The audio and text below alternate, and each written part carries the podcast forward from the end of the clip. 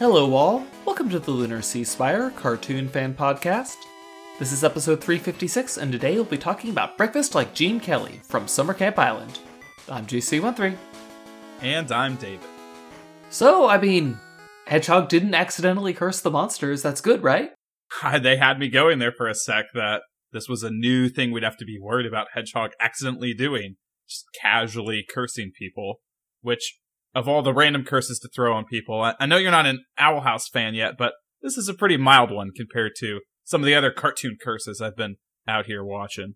But it turns out that a breakfast is not just one of the most important meals of the day, but it's potentially a way to uh, not be driven to madness, which is, I, I guess, where the Yeah. monsters were at, or at least uh, Howard was the most affected because he saw a uh, soccer ball and just had to kick it, which I love him getting inexplicably whacked with a football from nowhere to punish his decision. it's wonderful. That's going to be called back to later. Oh, well, keep watching the season. Yeah, there'll be a there'll be a football prominently featured in another episode, and it's a good one. But yeah, so I don't know much about Gene Kelly, but this was a very musical and showmanshipy episode, and I loved how the musical accompaniment went hand in hand with Oscar's dream and really the whole episode. This was one of those Summer Camp Island episodes where I paid attention more to the accompanying piano, and it just made it so funny and delightful, and I loved all the little things they did, like Melvin's cleaning up the notes in the air when Oscar and Hedgehog arrive. And as he cleans them up, the piano and drums just kind of fall apart. and similarly, when uh, Oscar first tries to realize his dream in the kitchen and the eggs fall, like just the sadness of the piano also breaking apart then. I, I, I love that. Now, the first time I watched this episode, I thought the ending was preposterous. It's like, oh, what? Just all of a sudden, that now that he has an audience, Oscar's a magical chef now. And then I realized Oscar is a glowworm. It is entirely in his magical character to get superpowers to feed a group of hungry friends. Oh, it's totally Oscar. I did think that the way he realized that that's what he needed was disturbing in that dream, though. They don't really, they just kind of go over the fact that in Oscar's dream, there was just secretly a dining room of monsters that look a little, I'm gonna say much scarier than the monsters in, in real life in the show. I'm not sure why they did that. It added a darkness to the dream that they didn't explain. And that Oscar wasn't disturbed by. He was just like, oh yeah, my friends. My weird dream distorted friends. Now, I'm calling bogus on those guys having been there the whole time, because the second time I watched the episode, I was specifically watching for the door, and I saw empty seats in a brightly lit dining room, so I call foul. I yeah, I don't know what they could have done except they could have just made the room dark, but it would have uh, really stuck out. So I don't know. Eh, But it was a weird decision anyway. Like, why even do that? I don't think we would have noticed if there was a dark room over there. I wasn't I wasn't looking at the doorway the first time, so it would have been a nice way to reward repeat viewing, I think. It's just a strange thing to make it so warped as well. But whatever. Yeah, I mean, you would have expected that his friends would have looked like his friends, but I mean, how did he know that Melvin wouldn't be in that group? The boy's a psychic. Or why weren't they all ridiculously happy or something to fit with the theme of, you know, his talking frying pan and little smiling eggs that get cracked? It, you know, you could have had a chibi version instead, but no.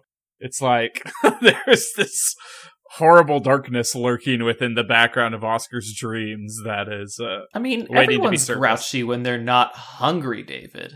wait, when they are hungry. Yeah, when they're when they're when they're hungry. Yes, that is what I meant. you know, sometimes we throw the word not in front of things that we don't Yeah. mean. Um Well, I mean, irregardless of what I said. Let's say I I'm only allowed to use irregardless, ironically. pine skiing. That's such a wonderful Oh, su- I love that. Summer Camp Island invention of yeah, that could probably work, you know? You're like, "Oh yeah, why hasn't anyone else ever thought of that?" I mean, it's a magical island. They could have just as easily been going out regular skiing, but for some reason we have pine needle skiing. And we have like these elves running the ski patrol is the coolest thing ever. Oh my god, those elves were adorable. I love that there was a swear patrol to police potentially the use of new swears, which turns out hedgehog is not one of the new swears popular among monsters these days. What what was what did he call her? A baby witch? Yeah, I love how they talk about hedgehog from that perspective of well, we've known she's a witch the whole time, and now oh great, she's emerging with her powers. How inconvenient to us right now. It's just fun to hear them talk about it, but not directly in front of her. Yeah, I don't think they were complaining too much. I mean, except No. when they thought that thought that she had accidentally cursed them. They were quite willing to curse her right back. like to the fact that for someone else hedgehog's identity is now like being a witch it's a, a fun transition for that character like just as she had to take on the werewolf side of her now like this witch side is becoming something that other people view her through that lens instead of just being hedgehog meanwhile oscar has his own vision of himself uh with 20 pounds of lean muscle in his dreams Rugged and outdoorsy. uh, I, I love that, but also I love how there was no visual difference. Maybe his hair looked a little poofier. I don't know, but uh, sure, sure, Oscar. I mean, uh, you, you gotta let the kid have his fantasy. He's making breakfast for five here. Again, he's living the glowworm dream. And he did pull it off, which I think was very sweet. And I am completely fine with the, as it tends to go on Summer Camp Island, the potential conflict with Melvin. There's just never a problem. When the kitchen gets dirty, he's like, "Great, soap it up," and then that we get the Yeah. the end, you know, splash on the screen with some egg whites and, and shells being Yeah. mopped up. Now, this was the this was the first time Melvin had ever been characterized like uh, basically at all, but uh, especially as a clean freak. Do you think that was even necessary uh, this late in the series to characterize him like that? Eh, it's kind of like I still don't know all the monsters. like the purple one, I can't even think of the purple one's name right now. So I, I Margot? yeah, how much has Margot been characterized in the past?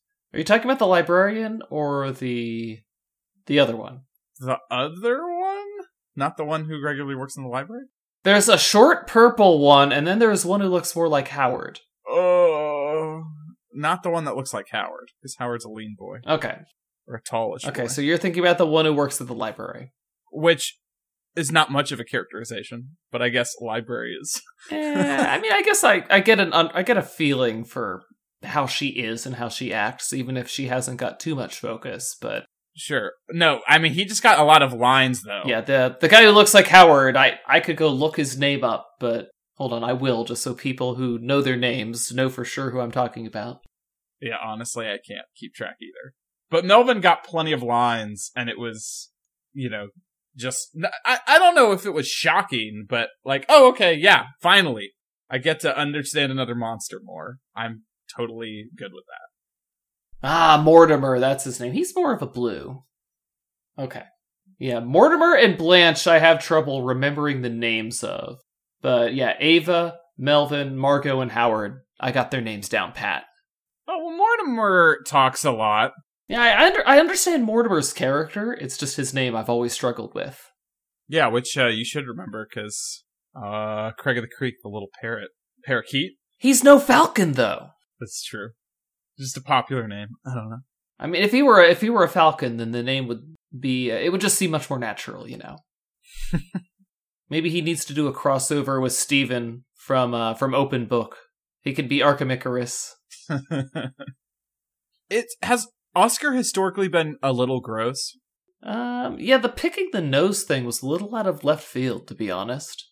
I mean, yeah, and then, you know, hugging poor Melvin with that nasty booger hand. But then, even during the cooking, I mean, yeah, he's clumsy, so I guess being messy makes sense. But, uh, you know, he was blowing on those croissant rolls to roll them off the counter. That is Yeah. not post COVID behavior, my friend. Do not be spittling all over my croissants. I mean, animation takes long enough. This might have been boarded pre-COVID. Oh, I have no doubt. But I mean, he's about to put them in the oven, so I guess it doesn't matter. I oh, that's right, because it was the dough being rolled up. So that's safe. That's fine. You know, health inspector wouldn't. I mean, he even does hands free. Yeah. That's true. A lot of his other cooking is hands free. Although, doesn't he grab the ice cubes with his feet? yes, I was. I out loud said very unsanitary, but also very awesome. oh, well, and he put an orange in his mouth. He put an orange half in his mouth and bit down on it. That was all I could think about watching the second time. Is he's gonna do this for real to somebody? That's terrible. I mean, it's a very homey thing, you know. What's what's a family, you know, home cooked meal without a little bit of saliva being present? A little bit of the old family germs. Mm-hmm. I think his glowworm magic protects his, you know, friends from his various nasties.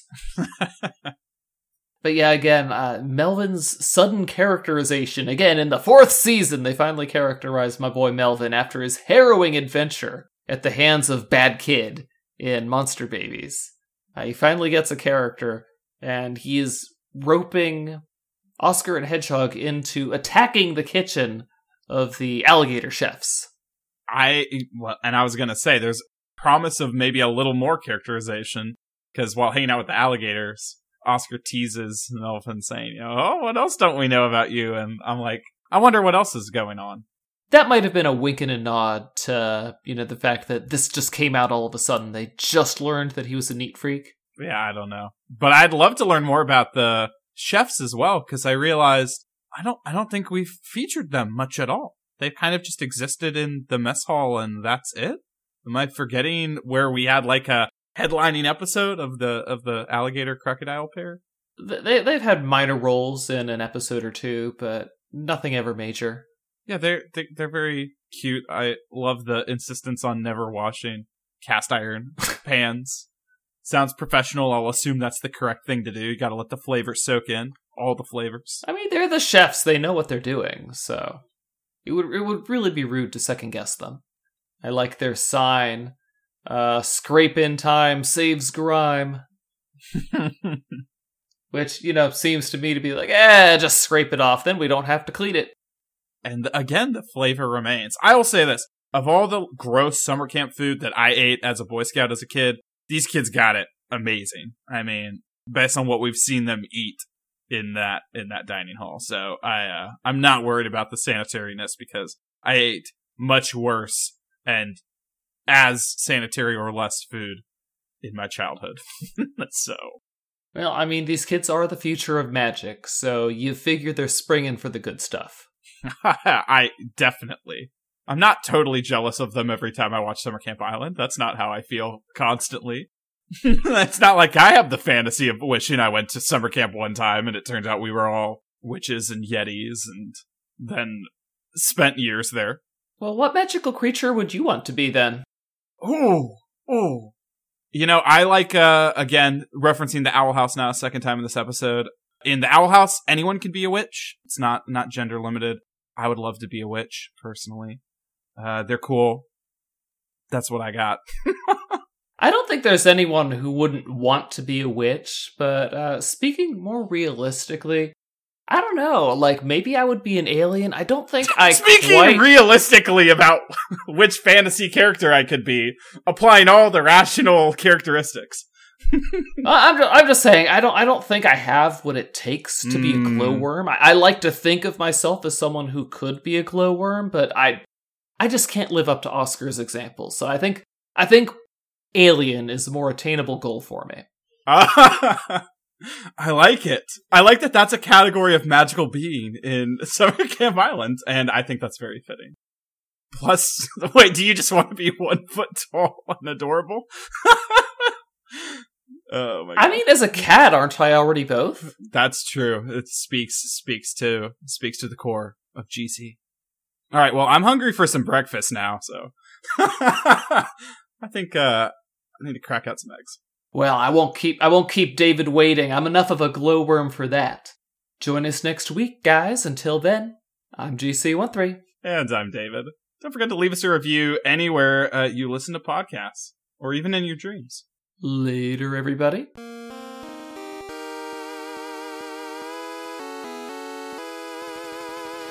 Our opening and closing music is by Mark Soto.